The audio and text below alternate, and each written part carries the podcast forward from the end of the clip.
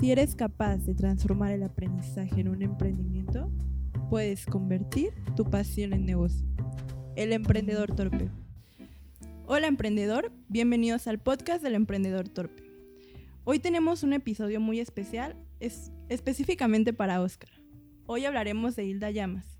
Vamos a conocer su historia y cómo se volvió directora general de OnlyClean, uno de los grupos de empresa de Oscar Onofre. Cuéntanos, Oscar. buenas tardes. En este episodio específicamente, después de como que insistir mucho, porque se le había platicado a Hilda desde hace mucho tiempo, pero este, igual que yo es un poco introvertida y aceptó, y le agradezco mucho este, que esté aquí. Ella les va a platicar desde su perspectiva. Es muy importante eh, recalcar esa parte. Creo que eh, cada persona que, que, ha estado conmigo pues eh, tiene una visión diferente de, cómo se fueron dando las cosas y cómo se fueron estructurando. Y a veces uno tiene una visión y quizás se pueden escapar ciertos detalles, pero de verdad, este, para mí es una persona muy importante porque construimos esto en una etapa muy complicada. Y pues quiero darle la bienvenida a Hilda. Hola Hilda, ¿cómo estás? Hola Oscar, buenos días. Bien, bien. Gracias por haberme invitado. Me siento afortunada. Entonces, si ven un poco de nerviosismo, porque sí, realmente, eh, no sé, es raro por todo lo que hemos pasado. Creo que esa transición de, de, cosas, de vida, experiencias agradables y no desagradables, agradables y no agradables, hace que, que estar en este, en este espacio-tiempo y en esta circunstancia es un poco, pues, no sé, me da un poco de... Nostalgia. Nostalgia, Entonces, también nos acompaña Fer. Hola, Fer. Hola, emprendedores. Entonces, eh, Fer, mejor que, que explique con las preguntas mientras que yo tomo aire. Creo que va a ser de mucho valor para ustedes que conozcan esta perspectiva de la que habla Oscar, de Hilda. Eh, yo personalmente conocí a Hilda cuando Oscar me platicó de sus proyectos y me, me contó que OnlyClean era la, la, empresa que tenía más estructurada y que la encargada era Hilda. Ese fue mi primer acercamiento a Hilda. Ya en algunas charlas este, pude conocer más de su experiencia, de lo que estudia, de lo que hace, de lo que se encarga. Y creo que ella tiene mucho valor para compartirles. Eh, mi primera pregunta, que creo que muchos de los emprendedores quisieran saber, primero para estar en contexto, pues, ¿qué es OnlyClean para ti, Hilda? Y qué representa eh, o qué relación tiene OnlyClean contigo y con Oscar, o sea, ¿qué es? ¿Qué es OnlyClean? Hola, Fer. Bueno, eh, OnlyClean para mí creo que es el inicio y la base de todo, ya que cuando yo entré, realmente no tenía como mucha noción, era, es mi primer trabajo, entonces no tenía conocimiento de lo que se tenía que hacer, cuáles iban a ser mis actividades. Entonces creo que fue algo un poquito complicado, pero ya después pues me gustó, me apasionó y de hecho fue lo que me, me hizo estudiar recursos humanos que actualmente estoy estudiando. Y pues fue la base, creo que fue la unión entre la escuela, el trabajo y me ayudaron a estructurar un poco lo que quería. Entonces, poco a poco fuimos eh, construyendo esto, pero claro, al inicio fue muy complicado Muchas veces decidí estar a punto de, decir adiós, pero bueno, creo que Oscar, a pesar de todo, a pesar de los errores que cometimos, pues estuvo ahí para apoyarme, a motivarme a seguir. Entonces, pues aquí estamos. Creo que hemos formado muchas cosas y pues algo muy bonito para, pues para cada uno de los integrantes que ahorita construimos eh, OnlyClean. Sí, mira, eh, una cosa con Hilda, para, para que entremos en contexto, es que ya tiene cinco años. Entonces, ya va a terminar. Creo que termina este año de recursos humanos. Este, entonces, imagínense esa trascendencia de que sea tu primer trabajo en esa incertidumbre laboral, en esas inseguridades que tenemos. Es complicado, ¿no? Eh, yo he venido trabajando y he venido diciendo que la clave es la parte de los becarios y todos los gurús, todos dicen eso mismo, ¿no? De los becarios, pero hay que, necesita mucha paciencia, ¿no? Mucha paciencia y detectar cuando la gente tiene potencial, esa es la clave. Y eso, yo me jacto de ser muy bueno en eso, ah, pero es, es cansado, ¿no? Entonces, en este proceso que dice Hilda, de ser su primer trabajo, involucrarse en todo este contexto y trabajar con gente es complicadísimo, es de lo más complejo, pero cuando ya encuentras esa estructura, se te hace muy ligero y no lo ves como un trabajo, sino lo ves como una cosa tan amena, ¿no? Y eso es muy, muy importante. Entonces, para que entren en contexto, e, esa es una cosa maravillosa que poco a poco Isla fue desarrollando, pero no de repente, no como por arte de magia, sino poco a poco. Fue una transición eh, subsecuente que yo cuando detecté, cuando eh, hay una anécdota que yo le, he, se la he dicho siempre y toda la vida, y le he platicado mucho, que ella llegó con su mamá, estaba ahí sentada, ¿no? Sentada ahí, con su mamá. Pero también venía su prima, Cecilia. Entonces se sentaron las dos, ¿no? Entonces nada más podía contratar a una, realmente, no podía a las dos. Eh, entonces, me acuerdo que tenía, oye, ¿quién sabe utilizar Excel o una fórmula sencilla? Y ella no sé cómo, pero o sea, para un automático. Entonces dije, ah, perfecto.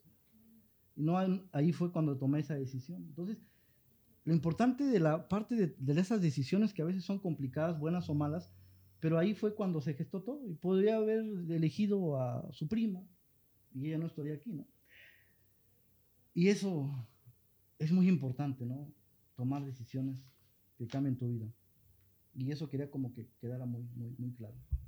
Bueno, para ponerlos un poco en contexto, eh, Only es una empresa que se dedica a, a, dar servicios de limpieza para oficina y para casa. Tiene dos marcas y pues ha pasado por muchas etapas muy complicadas, eh, retos donde muchas veces hubiera sido más factible abandonar el proyecto y bueno, yo quisiera preguntarte, Hilda, eh, mencionabas que muchas veces quisiste abandonarlo, ¿no? Como les comentamos, pues sí, sí tuvo muchas altas y bajas. ¿Qué es lo que te hizo seguir aquí? Y también cuéntanos, ¿qué es lo que te hacía sentir que era momento de abandonarlo? Bueno, ahorita que está platicando Oscar de cómo fue el primer día porque ese fue el primer día de nervios. Yo todavía recuerdo, porque mi tía trabajaba aquí, entonces ese día, un día anterior ella me marcó para decirme que pues había una nueva vacante, que si me interesaba. Yo justamente acababa de regresar de, de dar clases en un pueblo, entonces era, apoyaba con los estudios de niños y realmente no sabía como qué quería de mi vida, qué iba a hacer sino simplemente yo había decidido darme un tiempo, un tiempo para estar con mi familia, ya que con ese tiempo que me fui fue muy complicado, entonces era como eso, eso nuevo de regresar, de estar ¿Qué edad tenías? Tenía 19 años. Entonces, yo con los nervios de cómo, cómo voy a ir a una entrevista, nunca había tenido una entrevista. Entonces yo era muy nerviosa en ese tiempo. Y le dije, ah, sí, pero ese sí con el típico que creo que a todos nos pasa el sí, pero no voy a ir, ¿verdad? Ahí queda. Así es como que en el momento te zafas de, de eso y ya continúas con tu vida. Entonces, ¿qué pasó después? En ese momento que, me, que dije sí, me comunicó a Oscar. Entonces, yo recuerdo que yo no lo visualizaba, no tenía una imagen de él porque nunca había escuchado de él. Entonces, cuando habló conmigo, lo único que puedo recordar es a Oscar caminando por los pasillos y hablando por teléfono como lo hace todo el tiempo. Pero para mí pues era algo pues algo extraño porque decía, no, es una persona muy ocupada. Era como que estaba hablando conmigo y no, no, sí, sí. Pero se escuchaba así como que caminaba. Entonces yo decía, es una persona muy ocupada, no, no, no sé ni a, ni a dónde voy a ir, qué voy a hacer. O sea, era nuevo para mí. Entonces me dice así como que para el día siguiente entrevista y yo, Dios. Entonces, pues sí, me preparé. El día siguiente yo realmente no me sabía mover por la ciudad me preparo, todo el camino recuerdo que estaba muy nerviosa, soy muy, muy, muy nerviosa, entonces mi mamá me acompañó porque como yo no me sabía mover, ella me tenía que traer. Creo que sí es algo así como que ahorita un poquito penoso, pero bueno, así sucedió. Entonces ya yo llegué y en ese momento él comenta que estaba mi prima. Yo no sabía que mi prima también iba a venir. Para mí fue algo como, ¿cómo? Las dos vamos a trabajar en el mismo lugar ella es un año mayor que yo, entonces sí era como que dije, bueno, en ese momento yo dije, no hay posibilidades para mí, porque pues mi tía trabajaba aquí, su mamá, entonces cómo me iban a contratar a mí cuando era más posible que la contrataran a ella. Entonces ya yo me quedé esperando, todavía recuerdo que Oscar salió y le dijo a mi mamá que si ella venía para el trabajo, porque mi mamá se ve muy joven, entonces yo así como que, ay, porque siempre mi aspecto es muy, me veo más chica de lo que soy, entonces sí fue como que, ay, yo desde ahí dije, no, más nervios. Y ya pasamos, entonces, pues sí, cuenta de ese momento. Creo que fue un impulso. Realmente fue como el no, no, no fue alevosía de decir, quiero demostrar que yo me merezco más el trabajo. No, realmente llegué sin esperar nada y pues ya después ya nos fuimos, ya después él me contactó y ya me dijo que pues si me interesaba, ya me dijo cuánto me iba a pagar, entonces realmente fue como algo de que sí me quedé, no lo esperaba, pero con los nervios pues yo me animé y vine. ¿Qué te preguntó en esa entrevista? En esa entrevista me preguntó pues más que nada, eh, creo que hablamos de lo que yo daba clases. Creo que tenía una persona que conocía que también había, había dado clases, eh, se llama CONAFE. Entonces, de ahí surgió la plática. Ya posterior, creo que ya nos comenzó a decir de las actividades y fue cuando me paré y, y le mostré cómo hacía la gráfica tal vez en Excel. Fue simplemente eso, creo que fue algo muy general porque nos trató como de preguntar a las dos, porque éramos primas y así.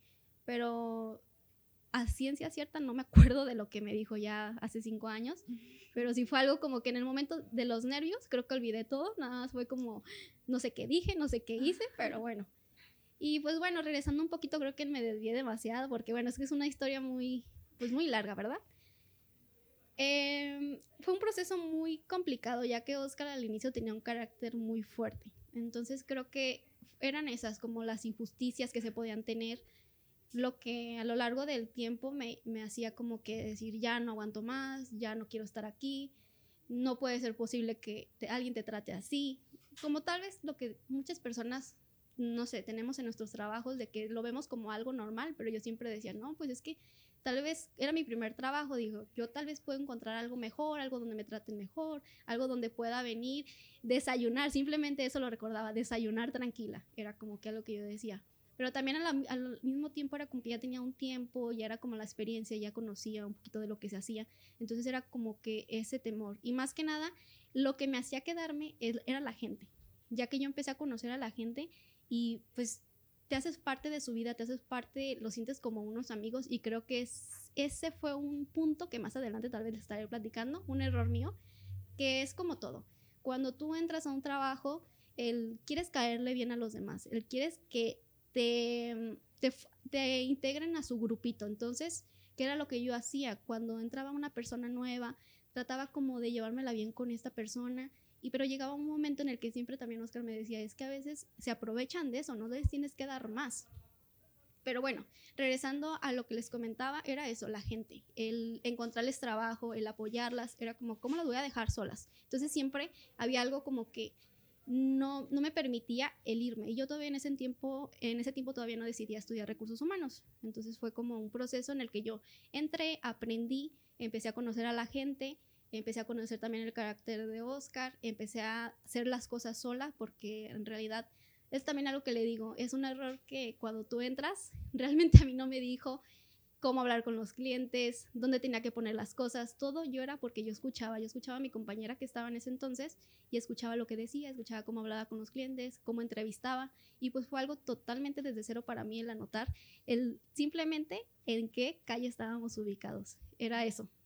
Entonces, bueno, creo que ese fue ese proceso y si me pudieran decir el que qué fue lo que me hacía irme, el carácter de Oscar y qué me hacía quedarme, la gente en ese momento.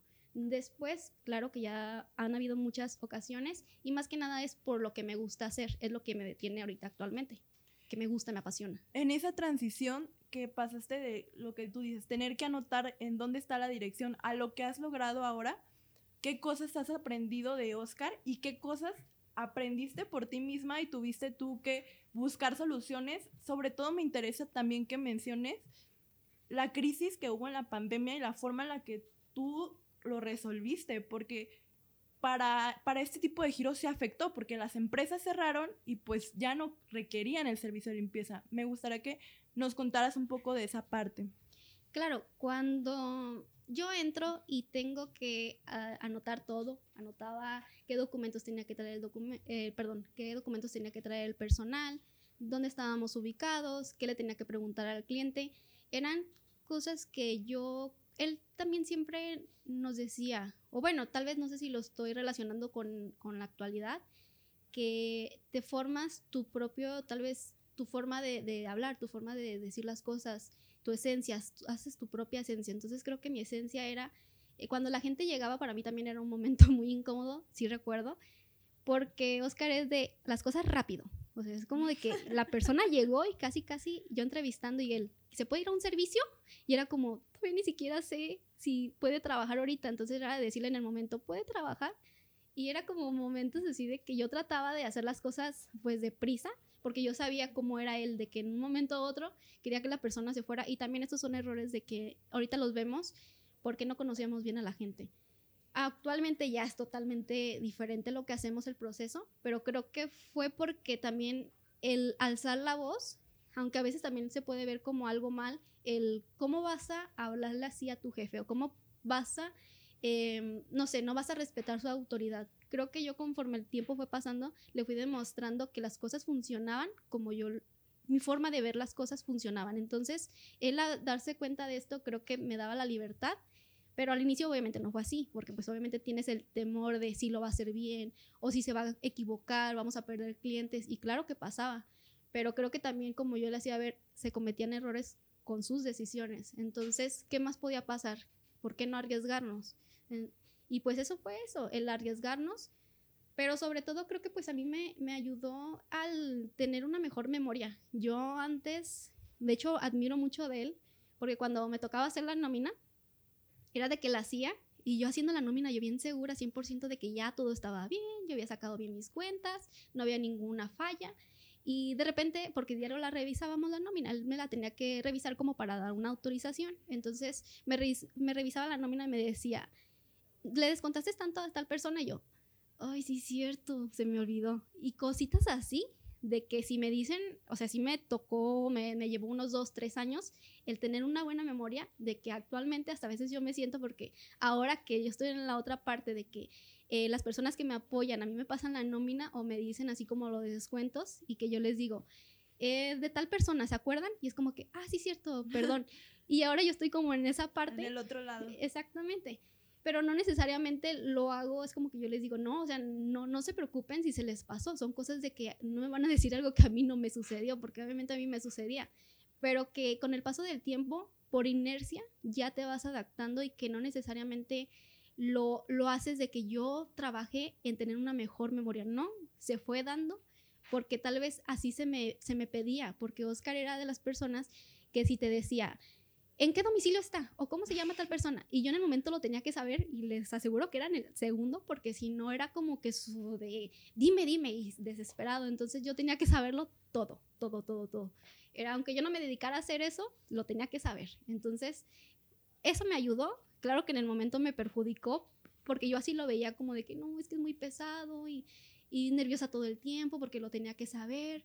Pero a mí me ayudó actualmente. Entonces yo agradezco eh, ahorita sí lo veo como el qué bueno que sucedió, porque si no, no fuera la persona que ahorita soy o no tuviera tal vez el hecho de tener todo en la mente o el verlo todo más amplio, porque es lo que le digo a Oscar. Ahorita que actualmente menciona lo de la pandemia, es tener eh, más o menos un panorama amplio de todo, todo, todo, todo, tanto como son los pagos del personal, porque si no, así no puedes tomar decisiones. Ya cuando ya conoces todo, ya puedes tomar una decisión y saber los riesgos y saber si los vas a tomar. Entonces, bueno, creo que esa fue la parte. No sé si quieras saber algo más.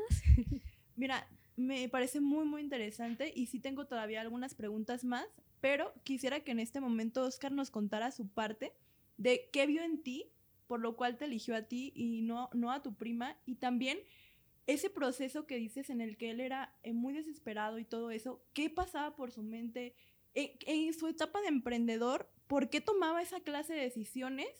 y cómo aprendió a delegar. Creo que algo muy importante como emprendedor es saber que no podemos hacer todo, no puedes abarcar todos los departamentos y este, creo que es algo que a Oscar le, le tomó tiempo entenderlo y que dieron esta transición, ¿no? Y, y, se están logrando cosas. Entonces, yo quisiera que Oscar nos contara su lado de la historia, qué viste en Hilda y, y cómo era para ti esa etapa. Déjenme decirles que eso le tomó tres años delegar. Sí, exactamente, me tomó tres años. Porque cuando emprendes, tienes esa parte de, de, que tienes que tener el control de todo y en tu mente dices, no sé, si no sale esto bien, eh, no va a coordinar todo lo que se va a hacer, ¿no? Pero conforme pasa el tiempo, pues ya te das cuenta que no es así. La parte de, tomando en referencia lo que decía de, su prima Hilda, pues es la disposición, ¿no? Creo que la parte de disposición y las ganas de, que, que, la gente nos dé una oportunidad, creo que viene acompañado siempre, ¿no? Y desde que yo me dedico al emprendimiento, porque quiero que sepan que quiero que sepan que yo he tenido muchos trabajos, ¿eh? desde ventas, desde call center, de todo lo que he platicado en anteriores capítulos. Entonces sé cómo es un ambiente laboral y sé que a veces no respetan o no tienen esa oportunidad que tú quisieras, ¿no? Y en Hilda, eh, de verdad, fue una cosa de, en su energía, decía, solo quiero una oportunidad, no puedo yo explicar, es algo como que inefable, intuitivo, ¿no? Que no, no, no, no es con palabras, simplemente lo sé. Y eso es lo que siempre he aplicado con todas las personas que están aquí. Y pues solo lo sé. Entonces, de ahí viene esta estructura. En la primera etapa, antes de que llegara Hilda, eh, sí era complicado uh, porque sí tenía que estar, estar pensando en todo, la nómina, la gente, todo. Entonces, eso me estresaba y eso generaba este, una situación de estrés que eso lo trasladaba a la gente, ¿no? Y, ese, y esa parte era muy complicada porque no es um, fácil. Pero mi carácter era fuerte. Yo por eso eh, he dicho siempre que Hilda yo la respeto mucho porque de verdad no, no se imagina. No era como de hola y buenos días. No, no era de... Eran palabras muy concretas y, muy directas. Ah, y yo acepto mis equivocaciones. Uh, y muy, una persona, y eso siempre, una persona que trabaja que se llama Sandra, que le hice llorar y se fue llorando, pues, porque le grité, pero muy despectivamente, ¿no? De una despectividad muy fuerte. Entonces, cuando entró Hilda, pues creo que aguantó como un año, así como que, ah, está bien y así. Pero después dijo, ya, como ella bien comenta, ¿no? Entonces, fue cuando me di cuenta de que tenía que hacer ese cambio, ¿no? En mi persona de que no estaba bien, uh, porque como Hilda es una persona este, demasiado este, um, correcta en el sentir ya no. Y cuando dice no es no. Y tienes que hacer mucha laboriosidad para cambiar la perspectiva. Pero ella cuando toma una decisión es muy complicado que, que, que, cambie de opinión. Y más cuando las, las estructuras o, la, o, las circunstancias pues, son desfavorables, ¿no? Y fue cuando yo dije, mm, no, es que sí la necesito, ¿no? Entonces fue cuando hicimos un compromiso más yo de mi parte, donde le dije, ¿sabes qué? Yo me comprometo a, a cambiar, ¿no? Y fue cuando me metí ya a terapia más profunda y empecé a trabajar conmigo. Y fue cuando me di cuenta en terapia, pues, como eh, lo importante de la empatía, lo importante de todo lo que hemos platicado antes. Pero específicamente, eh, eh, la pregunta es eso, solo lo sé. Hay cosas que solo las sé, ¿no? Eso es muy importante. Creo que es muy importante esta parte. A mí, como en Tokio, siempre me decía Oscar como, esto no es nada, Fer, o sea, y siempre reiteraba eso. Yo respeto mucho a Isla porque por su resiliencia y su manera de, de seguir a pesar de las circunstancias, porque eran circunstancias que no eran favorables. Entonces, eh, me gustaría que ambos me contaran qué es lo que más admiran del otro, porque si han llegado hasta aquí es porque ha habido un clic, ha habido una visión de negocios que comparten y que se complementan y, y hay planes grandes para OnlyClean. Entonces, me gustaría saber esa parte y quisiera comenzar contigo, Hilda. ¿Qué es lo que más admiras de Oscar? ¿Y por qué? ¿Por qué eso? Ay, soy una persona que no necesariamente soy muy abierta, soy mucho de decir eh, gracias. Sí, digo gracias, pero no de reconocer el, hecho de gracias por esto, gracias por apoyarme, gracias por esto. Simplemente creo que con las acciones lo demuestro.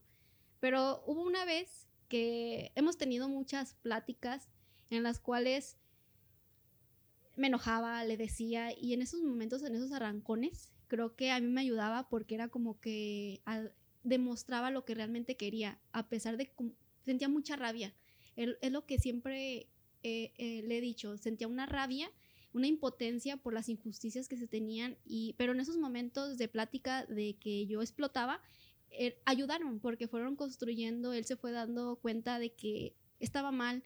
También yo en ciertos momentos estaba mal y lo supe reconocer y le dije, voy a trabajar en eso, porque realmente es eso, si, no, si no sabes aceptar en lo que estás mal y cambiarlo, nunca vas a mejorar. Y él, em, creo que admiro eso, que a pesar de los años, son cinco años, es demasiado, demasiado tiempo, demasiadas cosas las que hemos vivido, y que haya cambiado, creo que no cualquier persona te lo dice y lo demuestra.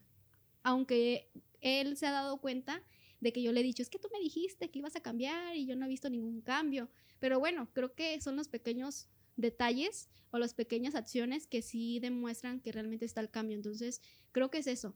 El que es una persona que si se lo propone, lo hace y yo admiro eso. Eh, otra cosa que yo también se lo he dicho, el que sabe explotar las habilidades de las personas, para bien o para mal, pero lo, lo sabe hacer. sí, es de que en esos momentos de tensiones aprendes a hacer todo porque creo que todos en su primer trabajo, todos simplemente por querer mantener su trabajo, pues queremos hacer las cosas de la mejor manera. Entonces, más cuando te las piden, así te las exigen, creo que es cuando demostramos lo que sabemos hacer y es como demuestro que, quiero estar aquí, demuestro que quiero el trabajo, demuestro que, no me quiero ir, a pesar de, todo lo que pueda pasar.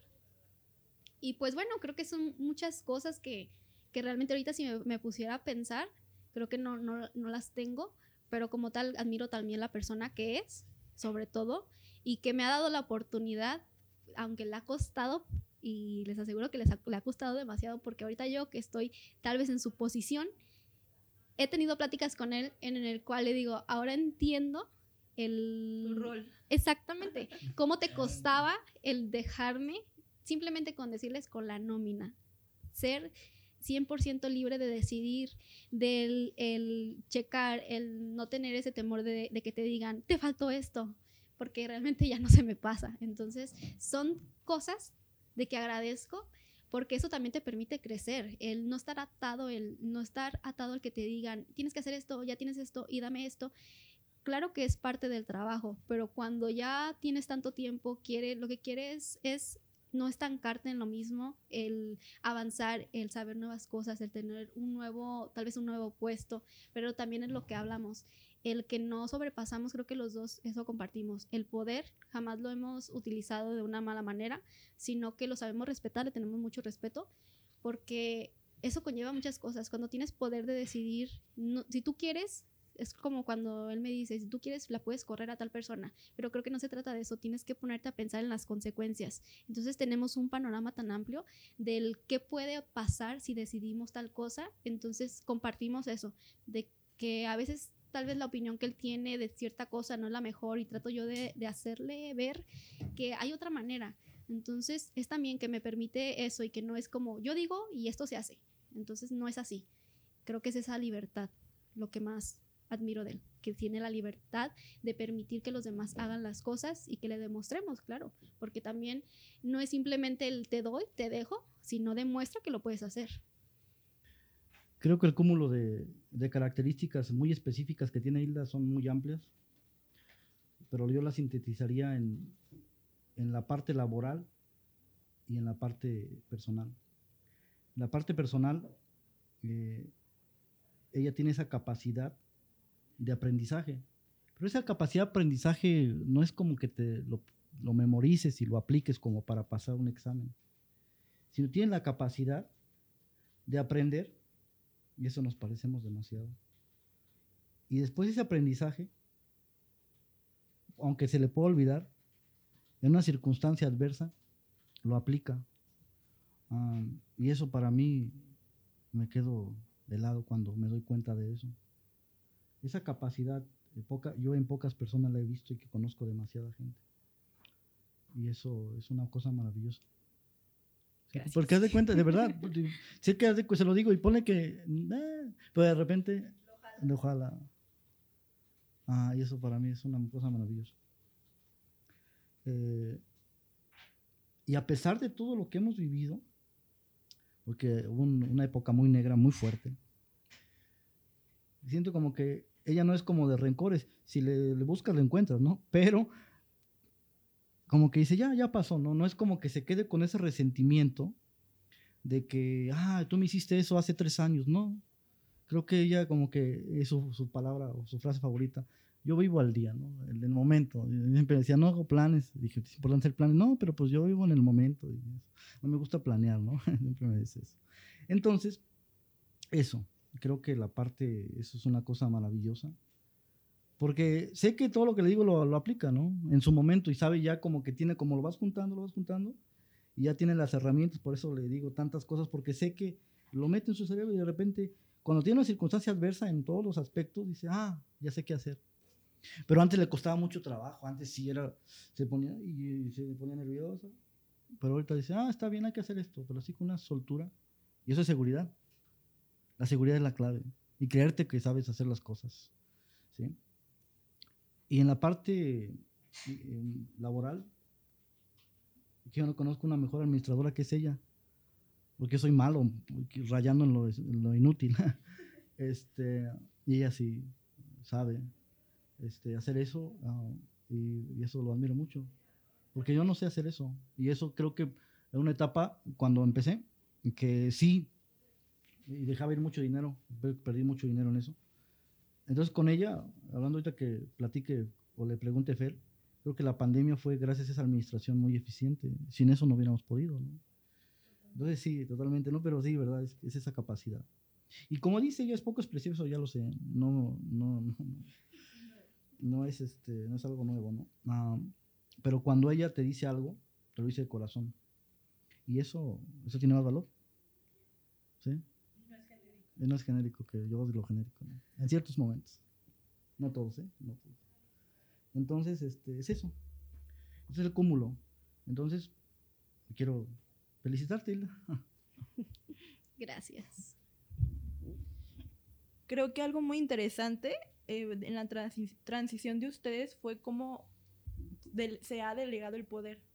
En esta etapa para ti, que pues está creciendo LinkedIn y y ya tienes tu equipo de personas, o sea, ya, por ejemplo, hoy me doy cuenta que ya está creciendo, hoy que conocimos a Vero, este, ahora que estás de ese lado, ¿qué opinas de, la, de delegar? O sea, ¿cuál es el reto en sí? Tú que estás iniciando en esto, lo tienes fresco, en el sentido de la delegación, porque este va, se está creciendo, cuando una empresa va creciendo, crece su posicionamiento realmente OnlyClean para este spot promocional para que vayan a seguirlos. Tiene más de 13 mil seguidores en Instagram. Y, y, la marca, hablando nosotros que manejamos la parte de redes, llegan mensajes de gente, me espero, o sea, mensajes diciendo, me espero, pero avísame cuando ya tengas gente. O sea, así. Entonces, creo que eso ha sido un conjunto, un trabajo en conjunto. Pero eso, eso que me dice a mí, yo que, que estoy en el área de marketing, que la empresa muy pronto va a necesitar mucho más equipo de muchas áreas. Entonces, eso está padrísimo. Porque hablando de Tokio, ahorita estamos en un proceso de crecimiento, pero es diferente. Porque el giro que tú manejas es de mucha logística, de mucha gente. O sea, tienes el equipo interno y tienes todas las chicas que te apoyan y que tú dices, no es cualquier cosa, es un proceso de entrevista. Todo eso, ¿no? Entonces, se viene un reto para ti muy grande. Vas a tener que lidiar con encargados de diferentes departamentos, etcétera como yo veo la visión del crecimiento de OnlyQueen. Y ahora que estás de este lado, ¿cómo ves la parte de delegar, en tu opinión? ¿Y por qué es complicado? Porque sí es complicado y es algo que a todos los emprendedores les pasa. Ay, sí. Claro, yo visualizo, como mencionas, como una empresa em, que tiene sus departamentos. Y espero en un futuro así sea. Estamos trabajando en eso. Pero bueno, la parte de delegar es algo muy, muy, muy, muy, pero muy complicado que yo exigía, yo anhelaba cuando se lo pedía a este Oscar, le decía, es que quiero una oficina para mí sola, es que quiero, tú vete a otra oficina, porque creo que nuestras energías cuando estaban molestas, no, no, no, son demasiado pesadas. Entonces, sí hubo un momento en el que decía, trabajamos bien, pero déjame trabajar y tú trabajas en lo tuyo y vas a ver que esto va a funcionar. Claro que pasó el tiempo y yo no veía, y, yo no veía que, que se podía, yo no veía que las oficinas que yo solicitaba estaba lista, entonces era algo así como que yo lo quería hacer y no se podía, pero bueno, cuando se pudo, creo que esto fue muy importante. Fallé demasiado, no, creo que no fue como de la noche a la mañana que yo solita me pusiera a, a poner actividades, al estar revisando, no, al contrario. Eran cosas como que tal vez sí me, me, estresaban un poco porque pues soy de las personas que me gusta dar la libertad, no me gusta estar checando, el, ya lo hiciste, ya lo tienes, a diferencia de Oscar, que sí es de las personas que te dicen, es algo que no está dentro de mí y creo que siempre también se lo he transmitido a, a las personas que trabajan conmigo, que les he dicho, tú sabes lo que tienes en el día, tú sabes las actividades que tienes, tú sabes a qué le vas a dar prioridades, qué es más importante, que si llega una persona a entrevista, claro que vas a dejar de hacer, tal vez si estás, no sé, Mm, pasando las cosas a la base de datos, vas a ponerte a, entrevistar. Eh, una palabra que él siempre también tenía y que yo así como que, ay, me caía mal que lo dijera, el sentido común. Pero hoy en día esa palabra realmente también la comparto exactamente, de que si una persona tiene el sentido común de hacer las cosas sin que tú se las digas, eres parte de OnlyClean. Creo que e, es, eso es, que si tienes el sentido común de hacer las cosas, no necesitas más.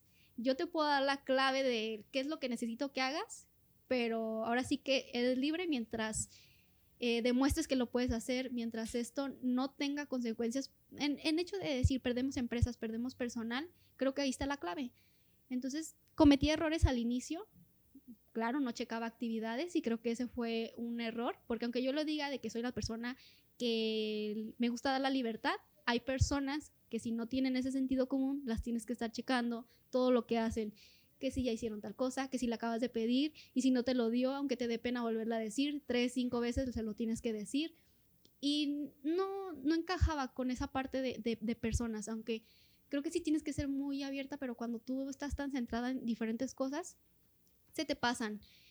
Y llega un momento en el que tú dices, ay, hice tanto, hice tanto, y los demás no hacen nada. Entonces Oscar se enojaba, por eso se molestaba, porque decía, es que tienes que, que delegar tus actividades.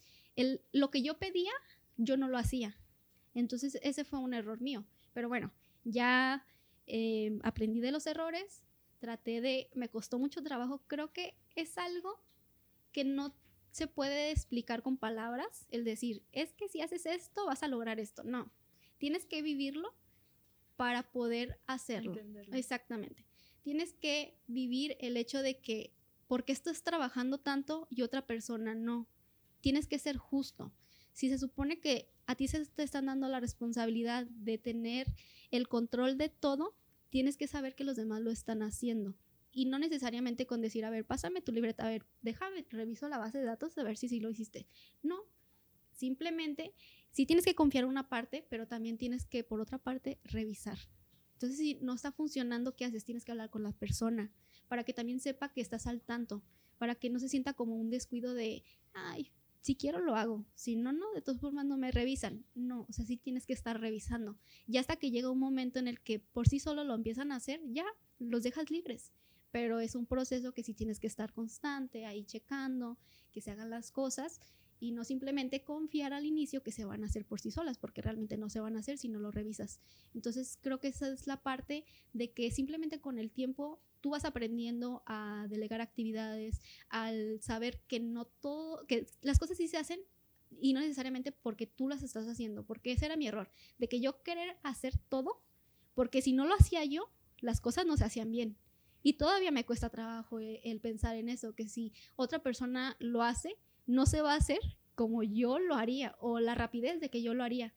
Pero creo que es un proceso porque si no, es como él me dice, si no delegas que otra persona lo haga, si no delegas que otra persona simplemente se dedique, eh, lo llamamos como el itinerario diario. Si alguien más no se dedica a hacer eso, los 15, 20 minutos o 10 minutos que me, me tocaba hacer eso, pues es tiempo que tal vez me quitaba para hablar con el personal. Cosas de que eran más importantes por cosas de que realmente cualquier otra persona lo podía hacer. Saber priorizar. Exactamente. Entonces ese era el error. Pero ya cuando empiezas a entender qué es lo más importante, qué son cosas de que nadie más puede hacer y solamente tú, dices, bueno, me quedo con las que son elementales y las que no, se las empiezo a dar a otras personas. Claro que es un proceso en el cual tú revisas y ya cuando tú confías que las personas lo están haciendo, ya, te libras de eso.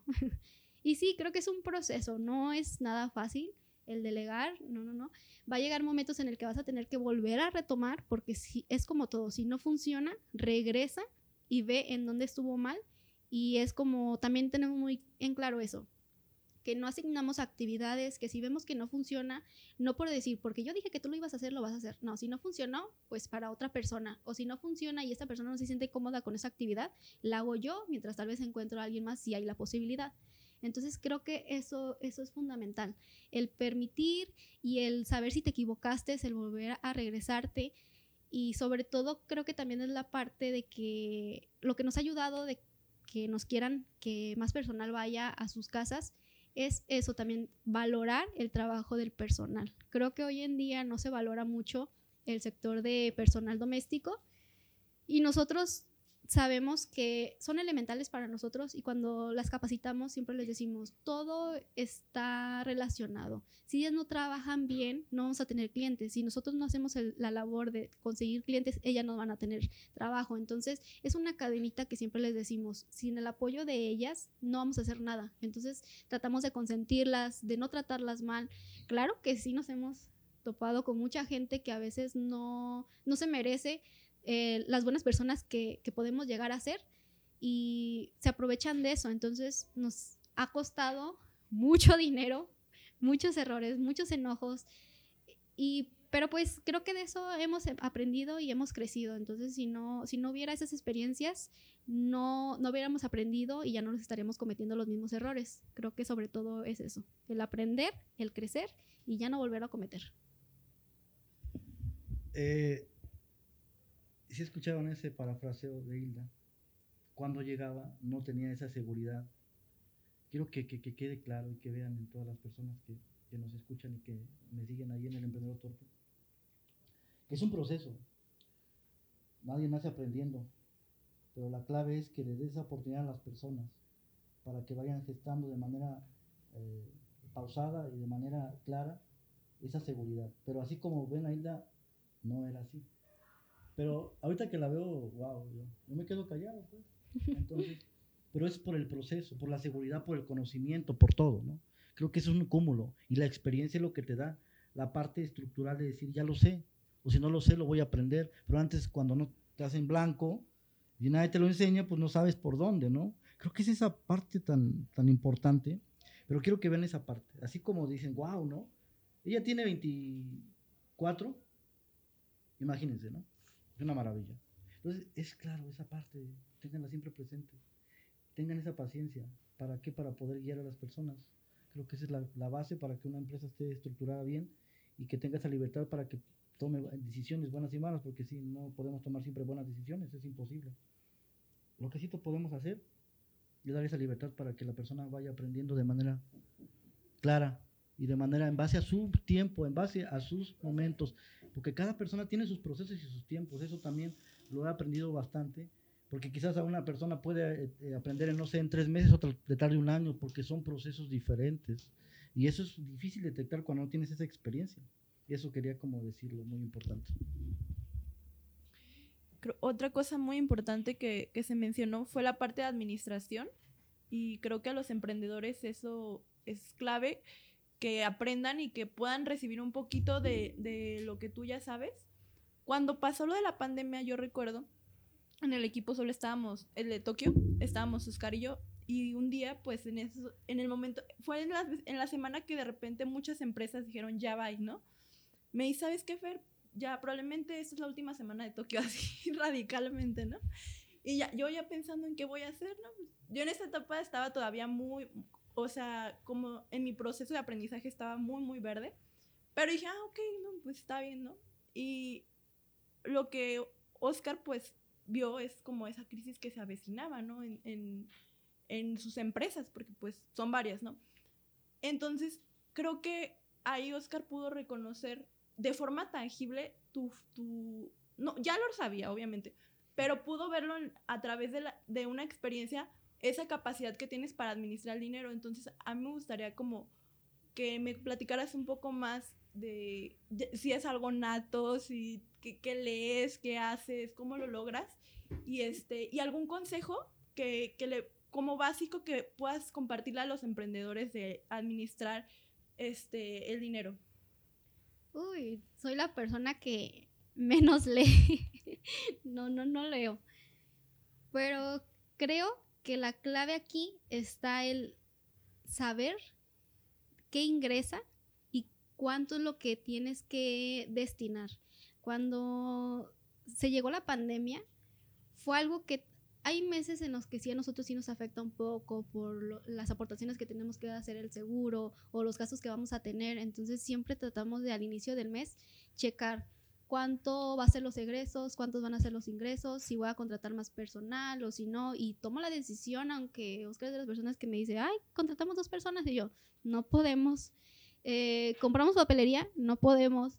Aunque suene así de que no, no, no, no. Es que es la realidad, no se puede. Tal vez había meses, de hecho fue una temporada que nos había ido muy bien. Fue apenas el primer año de que se hizo una nueva razón social y nos estaba yendo bien, teníamos todo muy estructurado, teníamos un fondo que estábamos haciendo porque se habló desde el inicio qué es lo que se necesita para no cometer los errores de todos los años, de que no teníamos dinero para los aguinaldos. Entonces decidimos, bueno, ¿sabes qué? Vamos a incluirlo en los gastos de cada mes para ir haciendo un guardadito por, por si algo pasa. Ah, ok, teníamos ese guardadito. Entonces fue el hecho de nos adelantamos porque los aguinaldos ya estaban por venirse pero bueno, eso sabemos que fue después. Pero nosotros todavía teníamos como una parte porque nos había ido bien. Todavía yo recuerdo que todos los meses nosotros planeábamos qué vamos a ir a comprar de papelería, qué vamos a tener para nuestra cafetería. Entonces se veía que nos estaba yendo bien. Pero se llega este momento y fue como el, nos empiezan a, a, cancelar empresas. ¿Sabes qué? Te suspendo por dos, tres semanas, tiempo indeterminado, no sabemos. Y luego lo peor es que también las personas empezaron a enfermar. Entonces era como que empresa nos cancelan, personal no puede trabajar, pero tengo que contratar más gente porque de todas maneras tenía espacios disponibles que cubrir a empresas. Entonces no puedes simplemente decirle a la empresa, ¿sabes qué? No tengo gente. Una vez sí, dos, tres, ya no. Te van a cancelar, pero yo ocupaba dinero. Entonces, ¿qué hicimos? Vimos primero cuáles empresas estaban seguras, es decir, les marcamos para saber si iban a seguir trabajando, cuál era pues su posición ante la crisis, si pensaban suspender o no. Lo que nosotros nos ayudó fue que algunas fueron seguras por muchos meses, es decir, no suspendieron actividades a diferencia de otras de que nos cancelaron. Entonces, eso nos hizo fuerte.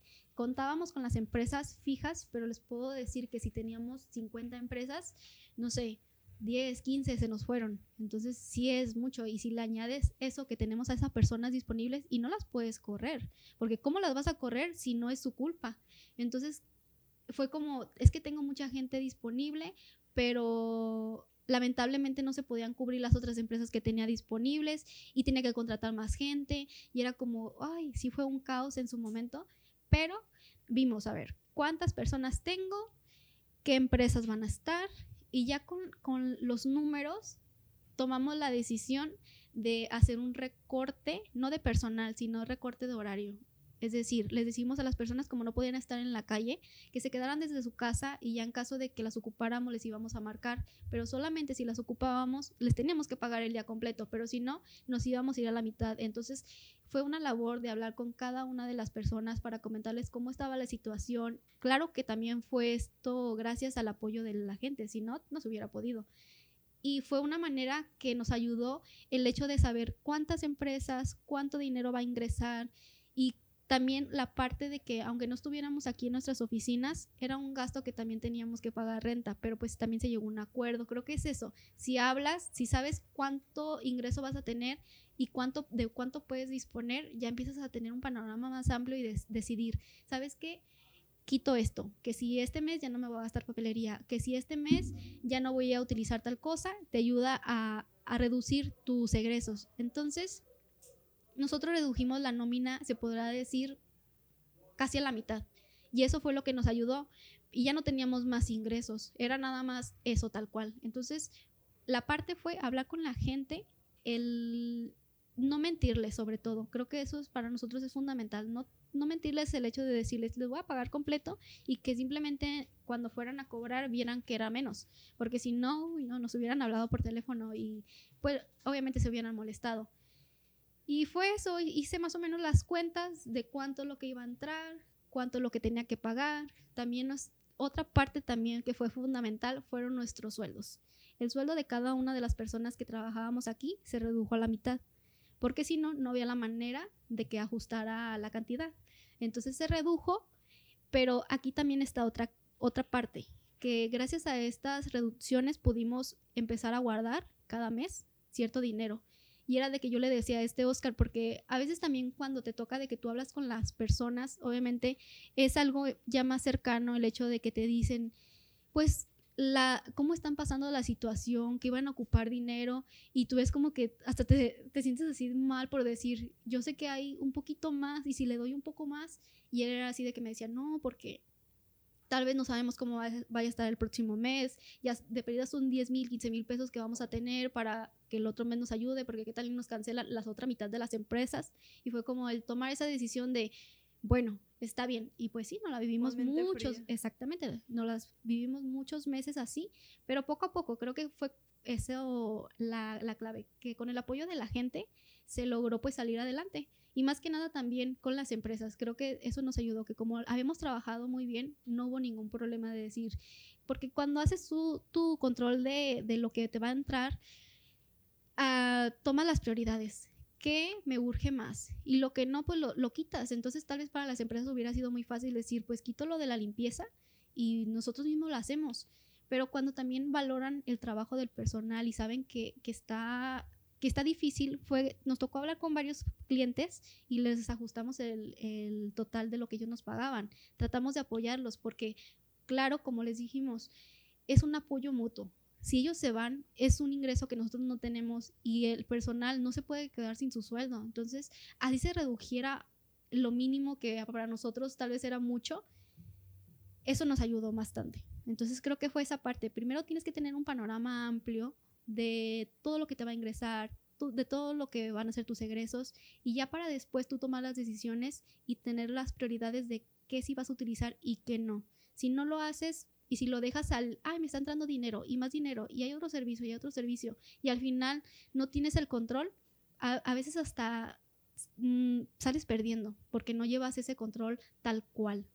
Y así cuentes tal cual peso por peso por peso, lo tienes que hacer. Entonces creo que mi consejo para las personas que están apenas queriendo emprender es primero, no, no queramos comprar la mejor computadora, no queramos comprar una agenda muy costosa, no. Al inicio, claro que vas a tener lo elemental, así sea una libretita, lo, unas hojas blancas, pero encontrar lo que menos gastes y el asegurar. Primero asegura los sueldos del personal, de tus empleados y ya después ya vendrán las ganancias. Con una buena administración, creo que para todos sale perfectamente. Muchas gracias, Sila. De nada. Eh, ven toda esta estructura que, que, que está platicando Hilda. Es una cosa maravillosa. No sé qué opinas, Fer. Sí, que quisiera acomodar esta mi perspectiva de, de la situación, especialmente en cómo se sentía Oscar, porque Oscar se sentía tranquilo durante sus... Oscar tiene un grupo de empresas y la empresa más fuerte pues es OnlyClean, es su primer emprendimiento fuerte. Entonces, el, recuerdo que me contaba muy feliz, con, con mucha este, tranquilidad de Isla se está haciendo cargo. Fíjate lo que hizo Fer, me contaba de las estrategias que implementaba.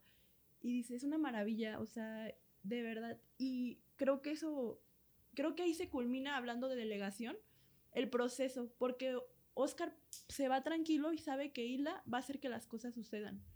Y creo que, creo que también este, no, no, esa parte que dice Hilda de los sueldos es algo que a mí Oscar siempre me, me lo ha reiterado, uno de sus consejos, de siembras segura el sueldo de la gente. Y quiero aquí emprendedores que, que vean esa parte de la calidez humana que maneja la visión empresarial tanto de Isla como de Oscar. Pensar en la gente, tanto la gente de su personal, la gente de su equipo interno, la gente de las empresas que está viviendo una situación difícil. Creo que lograr esa empatía y calidez en una estructura empresarial hace que, que puedas lograr grandes cosas en tu emprendimiento y no solo lucrar, sino dejarle una huella en las personas, darles algo más. Y creo que quiero felicitarlos a ambos por, por este proyecto que tienen que ya cada vez es más, más grande y bueno, si ustedes requieren de servicios de limpieza, vayan a, a OnlyClean a seguirnos en Instagram y, ahí pueden conocer un poco más. Realmente es una calidad muy buena el servicio y, y, está la parte, de la, la parte de la cabeza o quienes lideran y que hacen que suceda. Son grandes personas que, que así como tienen esa visión, reclutan personal que vaya de acuerdo a la filosofía, que ya tenemos un podcast de, de la filosofía. Entonces, pues no sé si quieran agregar algo más. Hilda, ¿con qué te quieres despedir? Eh, no sé, alguna frase, consejo, algo. Que sintetices toda esta plática, esta charla. Creo que esta charla sirvió mucho para hacer una remembranza de todo lo que has vivido. Y es como esa parte de, de recordar que aquí estás. Y otra de las cosas que coincidimos con yo y Hilda es la... ¿eh? Ah, Hilda y yo. Es este, de siempre ser lo que somos. A pesar del dinero, a pesar del poder, siempre somos lo que somos. Y creo que esa filosofía este, siempre va a prevalecer y prevalecerá. Eso es lo que yo me quedaría. Bueno, creo que es importante el ponerte metas. Yo no soy de las personas que planea de decir en un mes, dos meses, tres meses. Soy en el momento.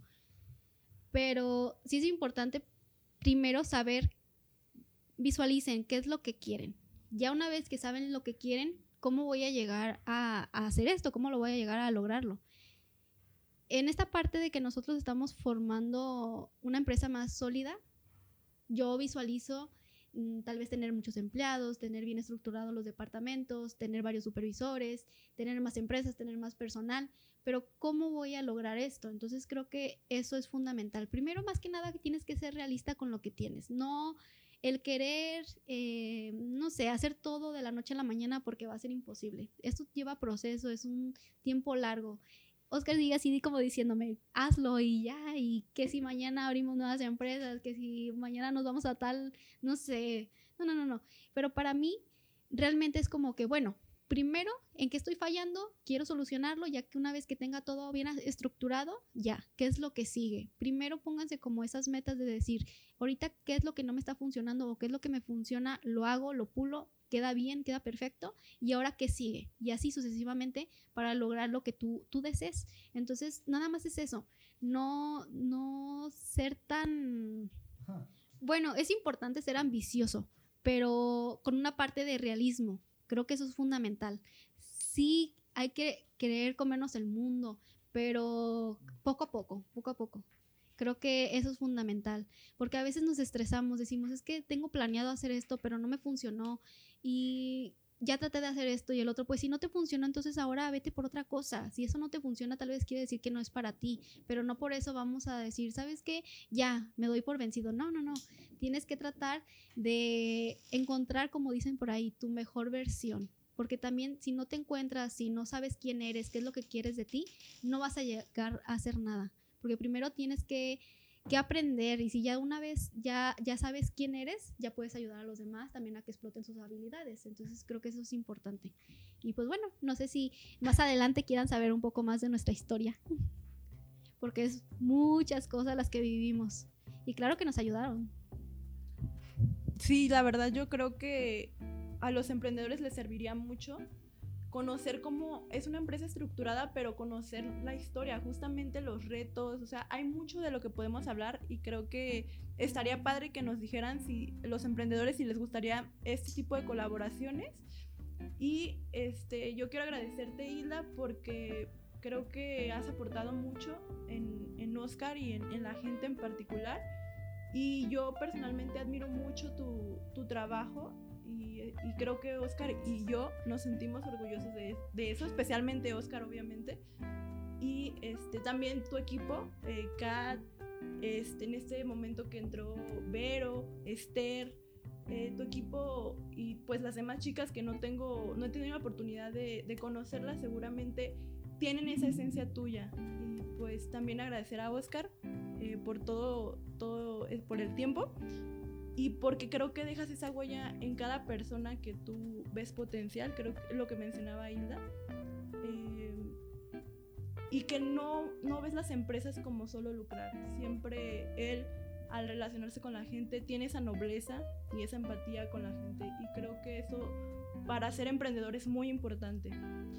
Y este, muchas gracias emprendedores. Hasta luego.